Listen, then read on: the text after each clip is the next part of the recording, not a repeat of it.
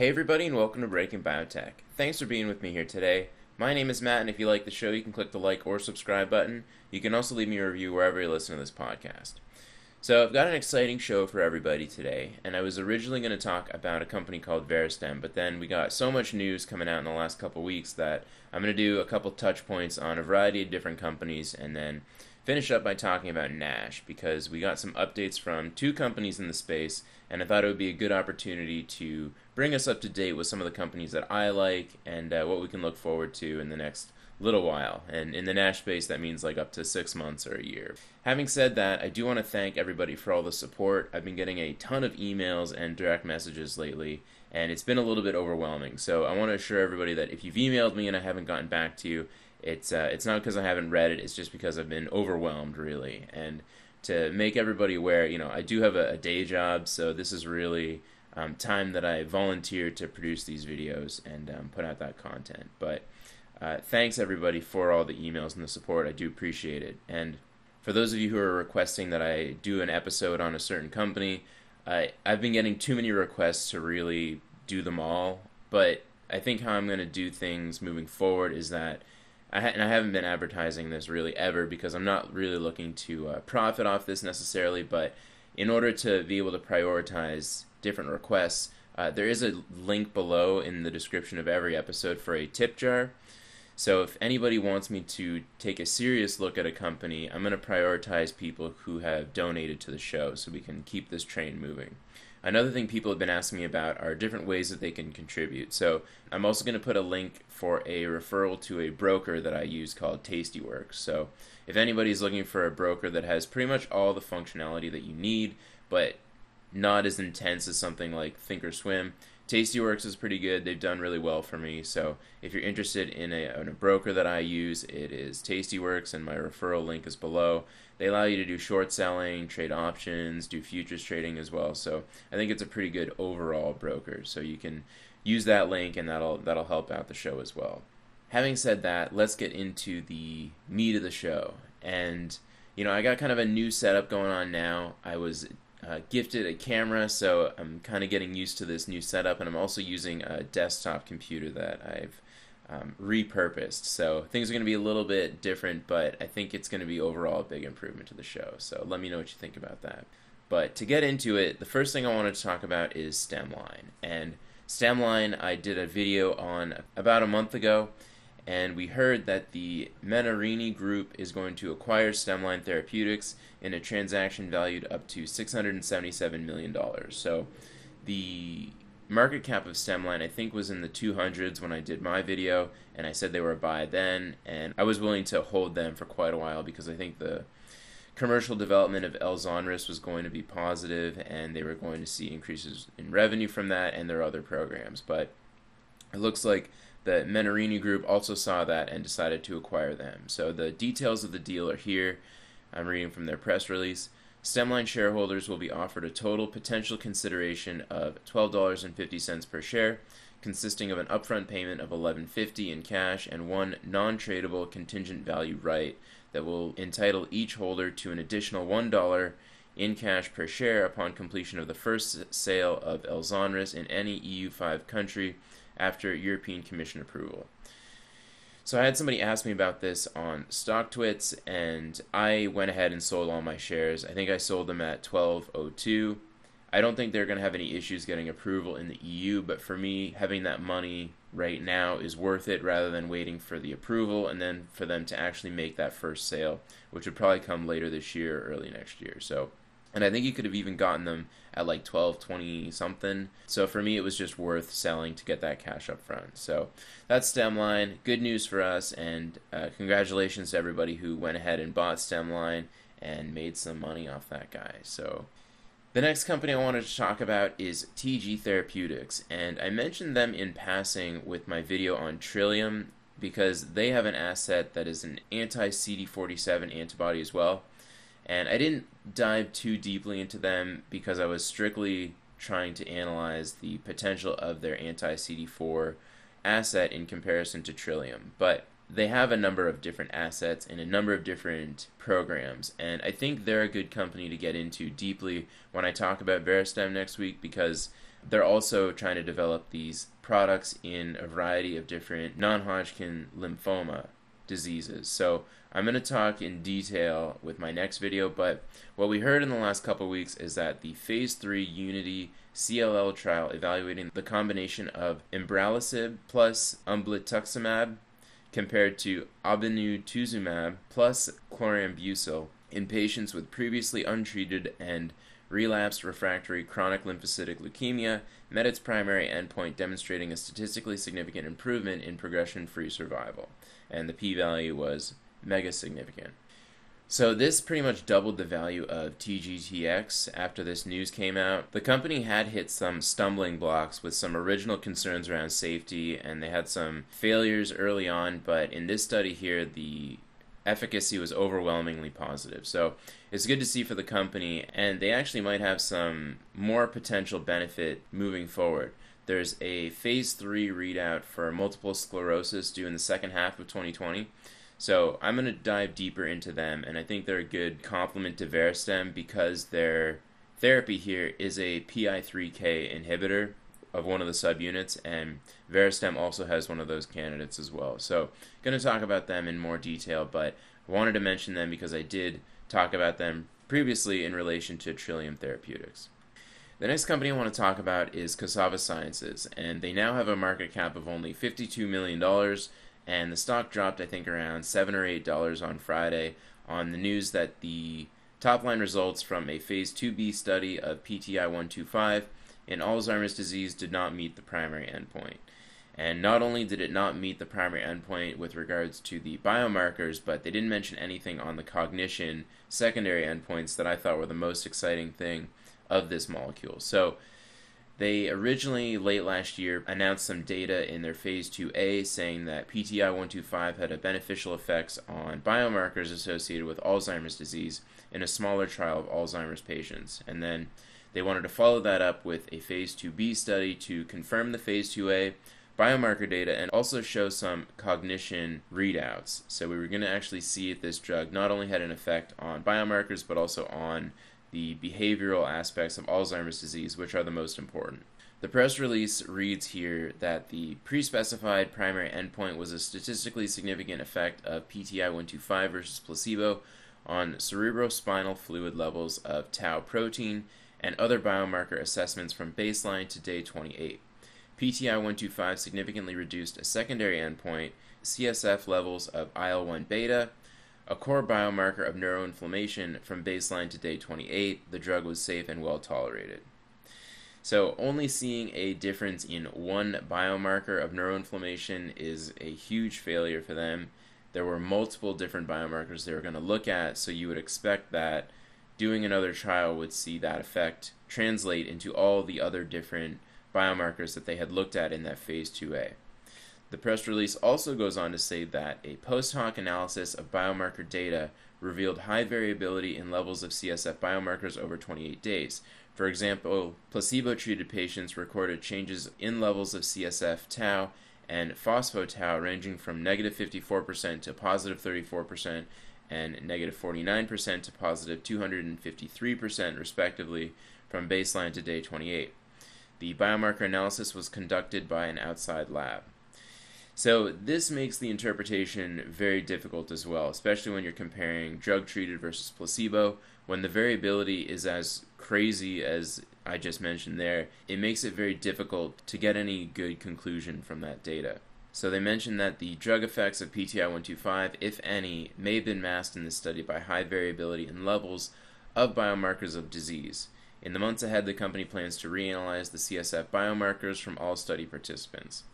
So because the variability is so crazy, we don't really know if the drug has an effect or not.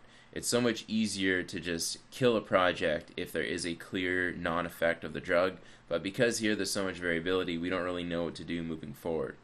Now, the company preemptively launched an open label uh, year long study, which I think is a good move because really the 28 day thing I think is just way too short to see any profound effects of this drug. It clearly looks like the phase 2A was kind of a fluke, but because they're doing this year long open label study, we'll get to see really if this drug has any kind of effect.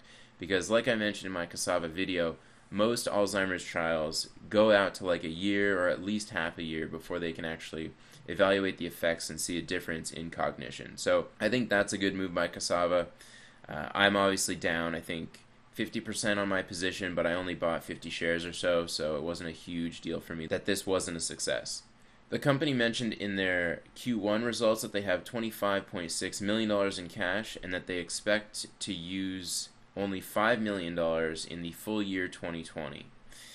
So if we do a bit of uh, calculation here, it looks like they're going to have enough cash probably until the end of 2021. But I assume before the end of that, they're going to have to raise to some capacity. The results for this year long open label study probably aren't going to come out until the middle of 2021, I would think.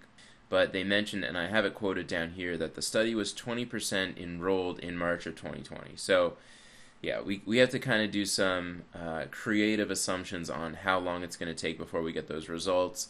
But I don't expect that a reanalysis of the CSF biomarkers in this phase 2b study are going to lead to anything beneficial. So as it stands, I'm probably going to sell the shares that I have and then I'll look to reinvest maybe in early 2021 and kind of put this company on the back burner from there. But it's uh, it's unfortunate for Alzheimer's patients. It would have been nice to see a, a real positive outlook here, but uh, unfortunately, it didn't work out. The next company I wanted to talk about, and this one we also got news of on May 15th, was Sorrento Therapeutics, ticker symbol SRNE, and they jumped, I think, 125% on Friday on the news that they developed a cure for COVID 19. And I love reading these headlines because they're so cinematic in their uh, delivery and their prose. But as we know, the devil is in the details, and with this one, it's no different. The management seems very hyperbolic in their rhetoric, and I think that just fuels the journalists to really blow stories out of proportion to what they're really valued at. So, the company's press release announced that STI 1499, a potent anti SARS CoV 2 antibody, demonstrates ability to completely inhibit in vitro virus infection in preclinical studies. They mention here that this antibody has demonstrated in preclinical experiments and that these full results will be submitted to a peer reviewed publication shortly. That there is 100% inhibition of SARS CoV 2 virus infection in healthy cells after four days of incubation, and that there is specific binding to S1 subunit of the SARS CoV 2 spike protein and complete blockade of its interaction with ACE2 receptor. So some things to note here is that this is a preclinical study and it is done in vitro. So it's done in human cells, but it's done in a cell culture dish. They were able to show this blockade of virus infection with the treatment of STI 1499. The other thing is that this hasn't even been submitted to a peer reviewed journal. Now, I have my reservations about using peer review as some kind of holy grail to show that science is real, but the fact that these guys haven't even gone to publish or submit their research to a peer reviewed publication shows that this is just all hot air and they are not worth this massive increase in market cap that they garnered in the last day. For me, I'm going to look on them for a short opportunity. They have a pretty big pipeline, so it's going to take me a little bit of time to kind of look into the details and see whether or not some of their other assets might prop up the value. But for any benefit they've received due to this potential antibody in SARS CoV 2, I think it's a total joke. And just to show some other companies that have also developed antibodies in this area, Lilly and AbCellera have JS016, which is another neutralizing antibody. Regeneron and Sanofi are looking at a cocktail of antibodies to use to block viral infection. And then Biogen and VIR also have a couple of assets that they're looking at. But as people have mentioned, it looks like a cocktail of antibodies is probably going to be the best way to go because as you can imagine, these viruses mutate quite a bit, and if a mutation in the epitope that's been targeted by neutralizing antibody changes, the virus is going to be able to escape any potential blocking activity that an antibody might have and still be able to cause an effect. So it looks like an antibody cocktail is the best way to go. So it's going to take some time to develop, but I wanted to bring this up because it was just such a such a funny thing to read about on Friday. But that's Sorrento Therapeutics right in my backyard down here in San Diego. All right, the other stuff that we heard about is uh, some updates and abstracts from ASCO 2020. So the abstracts were released earlier this week, and two notable companies that I wanted to talk about are Trillium Therapeutics and Marker Therapeutics. We also got an update from Allogene, but for the purposes of this video, I just want to talk about Trillium and Marker with regards to the ASCO um, abstracts. And we still yet to see the posters, so let's uh, let's keep in mind that there's going to probably be more data. We're going to see a little bit more insight once we see the actual poster, and those are going to be released on May 29th to the 30th, I believe, of May. So with Trillium, the nuggets that I pulled from this, and they, they have a market cap right now, 480 million. They dipped a little bit on this news, but I think it wasn't really merited. The poster here read, preliminary bi- biomarker data revealed approximately 60% receptor occupancy at the end of the first infusion of 2 milligrams per kilogram and more sustained 24 hour receptor occupancy at 1 and 2 milligrams per kilogram versus the doses that were equal or less than 0.8 milligrams per kilogram. To date, one patient with stage 4 non GCB DLBCL with five prior therapies initially achieved a partial response by week 8 and complete response by week 36, with response ongoing. So this is an update to Trillium's 622 product and not their 661 product and the differences are in the human antibody FC region that they used for this. For me, this is just very preliminary data that doesn't really give us a ton of stuff here. The important thing that I think to take away here is that with their 2 milligram per kilogram dose, they achieved only 60% receptor occupancy. And what that means to me is that they can still go higher with the dose and they're likely to see a greater efficacy because the receptor occupancy of this antibody is what really leads to that efficacy in these different lymphoma cancers. So that's number one, that's a good thing because I think the side effects also at this dose are relatively mild. So there's more room for them to go up in dose to get that greater efficacy, which will only be benefit to the company.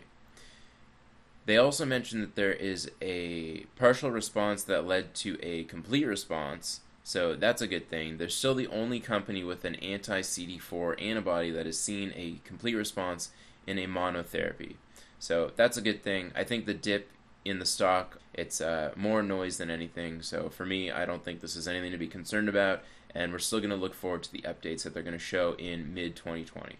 Moving on. Let's talk about Marker Therapeutics, and I haven't touched on them for a while because they ran into some issues with their suppliers of different material when it came to their T cell therapy. So they originally did an update on pancreatic cancer in the middle of last year, and their market cap has since gone down to 107 million.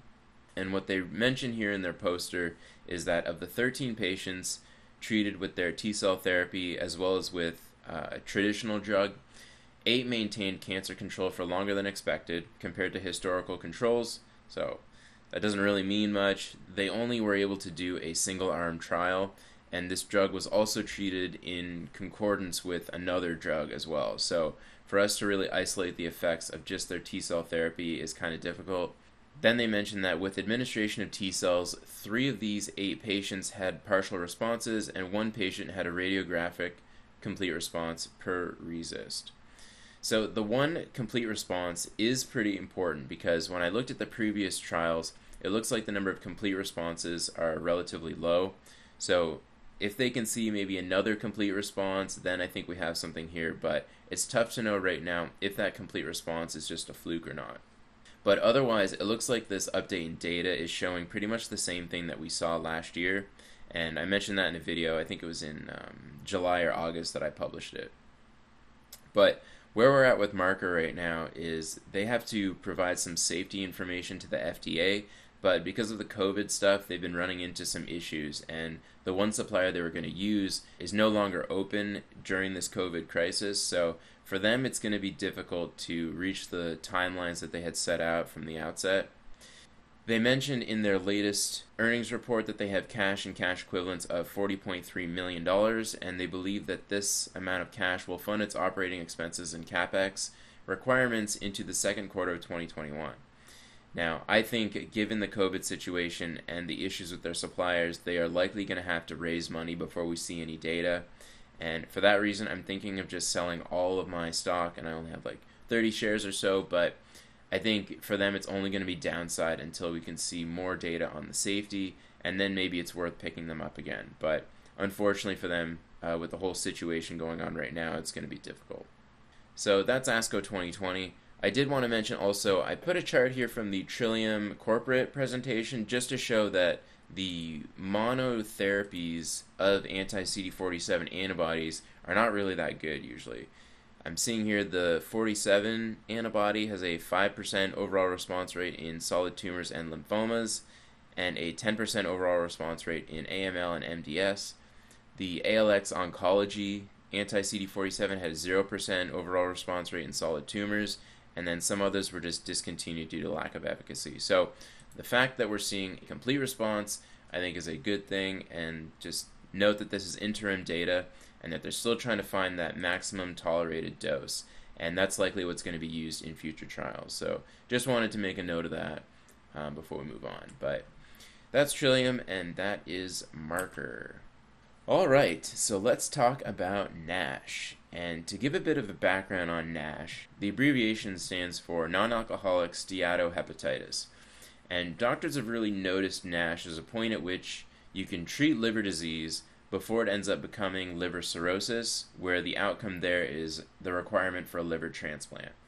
So, the progression of liver disease, as it's called, kind of goes from NAFLD, which is just fatty liver disease. So, seemingly you have a bad diet, and a lot of that fat that you've intaken uh, goes to your liver cells, and then you start to see liver cells that start to have these droplets of fat in them. That's how it looks histologically.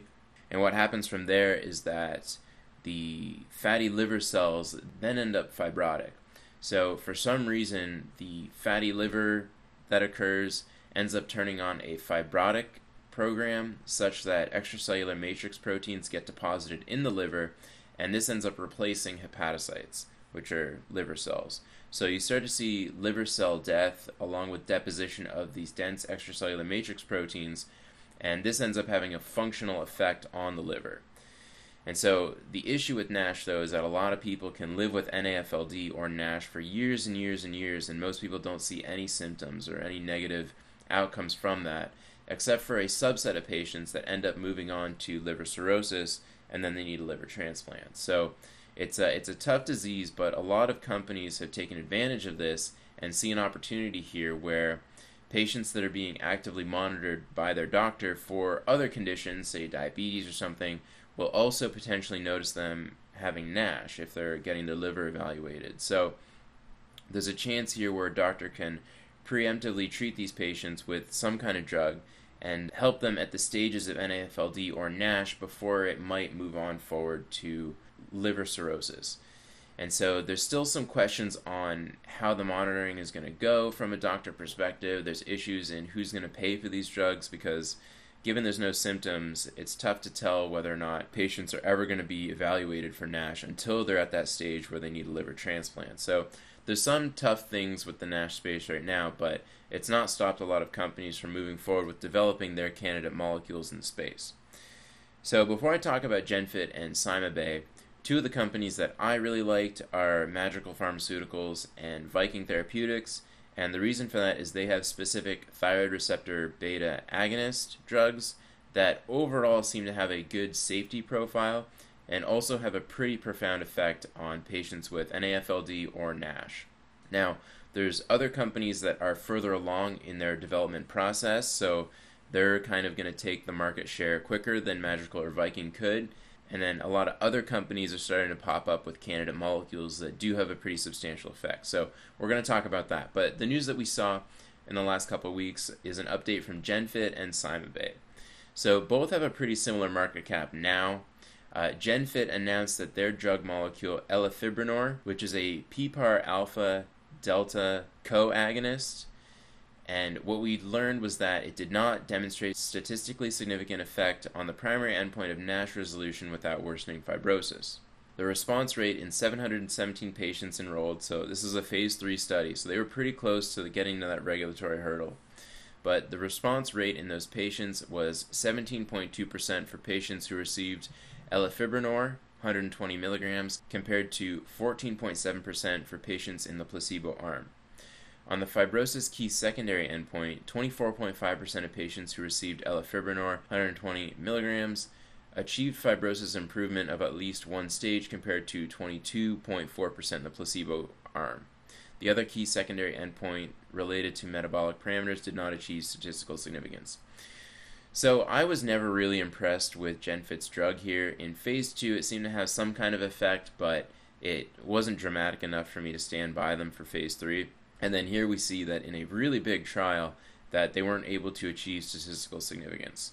Now, CymaBay, on the other hand, has a drug molecule called seladelpar, and it is a PPAR delta agonist specifically. So it doesn't agonize the PPAR alpha subunit, but it actually has a stronger effect than elafibranor in targeting PPAR delta. And so CymaBay had an issue late in 2019 where some safety effects led to them deciding to halt the trial until they could do a detailed analysis. And so what we learned was that an independent expert panel unanimously concluded that there is no clinical, biochemical, or histological evidence of seladelpar induced liver injury in the phase 2b study. The panel unanimously supports reinitiating clinical development of seladelpar pending approval of the FDA, and that CymaBay plans to re-engage with the FDA as quickly as possible. So it looks like the PPAR alpha or delta agonists are still kind of on the table, even though there might not be that great an efficacy. And for me, I don't see a point in investing in either of these companies because there are companies that likely have a greater effect in NASH that are further along in the developmental pipeline. But CymaBay increased substantially on the news because now they do have some chance of getting a therapeutic approved here and actually seeing some phase 2b study data. So for them, there's some hope, but with GenFit, I don't see how they're going to move forward. It's going to be difficult for them to argue with the FDA that you know they should see approval given that they didn't see statistical significance there. But to talk a little bit more broadly on NASH, the slide that I'm showing here has kind of the top candidates, we'll say, um, and comparing placebo to active molecule and the differences in the effects in NASH. So the one molecule that's the furthest along is Intercept's Ocaliva, and they finished their phase three. They have an advisory committee meeting coming up on June 9th, so that's going to be interesting to see what they come up with. And you know, if you see the differences here with placebo and active molecule, there's a difference of about four percent. So is that really enough to get insurers to pay for it? I'm not really sure, but the drug has been approved for primary biliary cholangitis already, so it's been out there for a while, and they're hoping to repurpose that drug in NASH. So we'll see how that goes. I'm going to be keeping an eye out on that. Some other companies, Galmed is one I haven't really looked at, but GenFit here, you can see the differences between placebo and active in their phase two. 12% in the placebo compared to 19 in the in the active, which isn't that great. And then the company that I like a lot is Madrigal with their resmetirom drug, and in phase two they saw pretty substantial improvement in those that were taking the NASH drug, 24.7% compared to 6.5%, and they're moving forward in their phase three. Now, a study that we saw that actually came out pretty recently was Novo Nordisk semaglutide, which is a GLP-1 agonist, and it only has to be given as a shot once weekly. And they saw a huge improvement in NASH resolution without worsening fibrosis. We saw here that the active drug got a 58.9% response as compared to 17.2% in the placebo. So a massive response here in semaglutide. And now, of course, Novo Nordisk is a huge company. They have a ton of diabetes assets. So for me, I don't know if it's worth investing in them at this point, but they uh, they definitely have a pretty profound molecule here. And then the last one here is a pioglitazone molecule from Poxel. And pioglitazone is a kind of a controversial drug, I suppose. There's a ton of side effects associated with it, but they're trying to repurpose a related molecule to pioglitazone that might just target a certain subunit and not have the negative effects associated with PPAR gamma agonism, which leads to things like weight gain and water retention that are pretty deleterious. But I have the market caps listed down here. So Intercept has uh, one of the most generous market caps given that they have the highest likelihood of getting to market at 2.8 billion.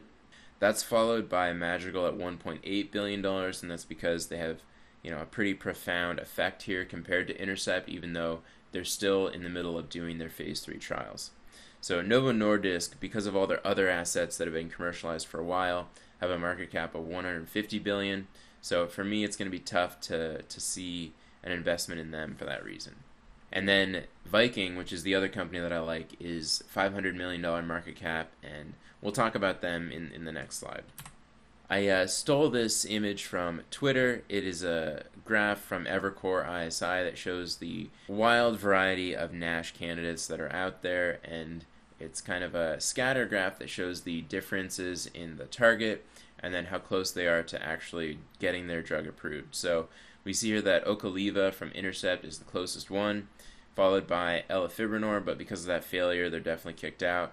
And then followed by that is Madrigal with MGL 1396 or resmetirom, and they're pretty close because they're they're in the middle of phase three right now. And then we see all of these other candidates, and whether one is better than the other, you know, I still like Viking, but for me, you know, semaglutide is probably going to develop theirs quicker, and I don't know if Viking's going to be able to catch up and achieve much of a dominant place in the market.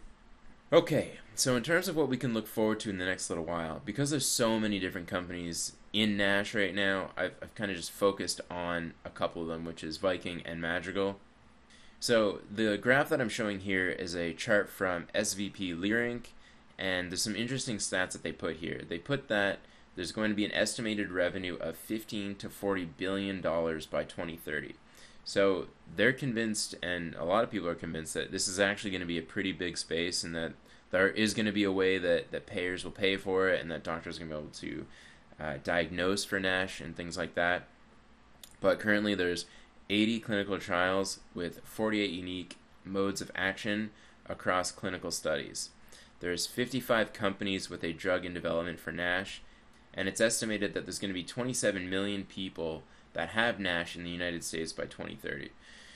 So, you know, it's still a risk, but there's a chance that this could actually be a pretty big home run. So, the way I've decided to play it, I took positions in Madrigal and Viking a long time ago, and I'm I made some money on Madrigal, not so much in Viking, and the reason for that is Viking's gone very slow in their development process. As of Q1 of 2020, Viking had $270 million in cash, and they burn around $10 million per quarter they're still in the middle of enrollment of their phase 2B trial in biopsy confirmed NASH, so their lead candidate has only been tested in NAFLD, and for them, they really need to see an effect in biopsy confirmed NASH in order to move forward in phase 3. So they expect to finish enrollment in this phase 2B in the first half of 2021. So still going to take, you know, quite a while before we see any good data, and the primary outcome is 12-week liver fat data. So for me, I'm not really sure if we're going to see an interim readout maybe at the end of this year or not. So I'm going to hold on reluctantly because they, they've been known to take a really long time in getting their candidate forward. But that's kind of where we're at with Viking. It seems like they're not going to have to raise money in a while, but if they do ever get to phase three, um, I definitely see them needing to raise. So I'm probably going to try to get out as soon as we see a readout of this phase 2B trial in NASH. Madrigal, on the other hand, is doing two phase three trials, one in NAFLD and one in NASH. And they have $408 million in cash as of Q1 in 2020, and they burn around $40 million a quarter. So their run rate is, is a little higher than Viking, and they're expected to provide readouts at the end of 2021.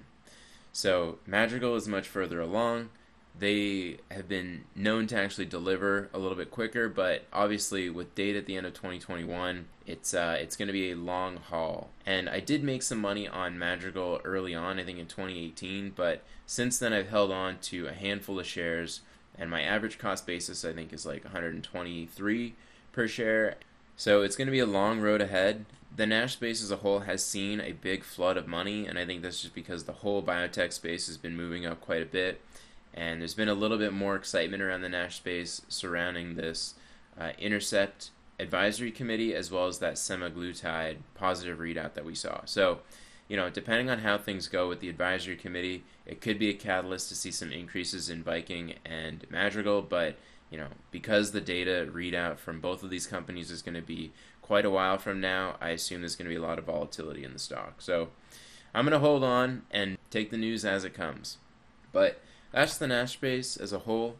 Um, the next things we want to look forward to is uh, the posters from ASCO that are going to be released on May 29th to the 31st, and we're probably going to see some updates from Marker, Trillium, as well as Allogene, like I mentioned. The other things to look out for are more COVID headlines. A lot of states have now opened up, and I assume we're probably going to see some increases in flare ups or clusters that have developed. But given there's been such a profound effect on the economy, I have a tough time believing that the citizens are going to just accept another lockdown. Now, what that's going to look like is kind of just chaos because we're going to see these wild protests and things like that. But I think keeping an eye on the headlines for either that or any kind of positive movement in a vaccine or treatment could also move the market quite a bit. But the biotech sector has seen quite a positive boom from the last little while. And to do a quick portfolio wrap up, the only moves I made in the last uh, two weeks was that I sold Stemline at $12.02. So made a nice profit there of 126%, not to brag, but overall I'm negative 8% on the year. And what that means is that I'm beating the Dow Jones as well as the SPX 500. So you love to see that. I am still lagging the NASDAQ, the IBB, as well as the XBI. But the IBB and the XBI have had a crazy run, which has been pretty wild to watch um, because small caps in general have been hit pretty hard. But with that, I'm going to wrap it up. I want to thank everybody for their attention. I want to thank everybody for the support and the emails. And send me an email at matthewlepard at gmail.com. You can also follow me on Twitter at Matthew Lepard, where I do kind of my notices of when I make trades. But with that, thanks again, everybody, and we'll see you next time.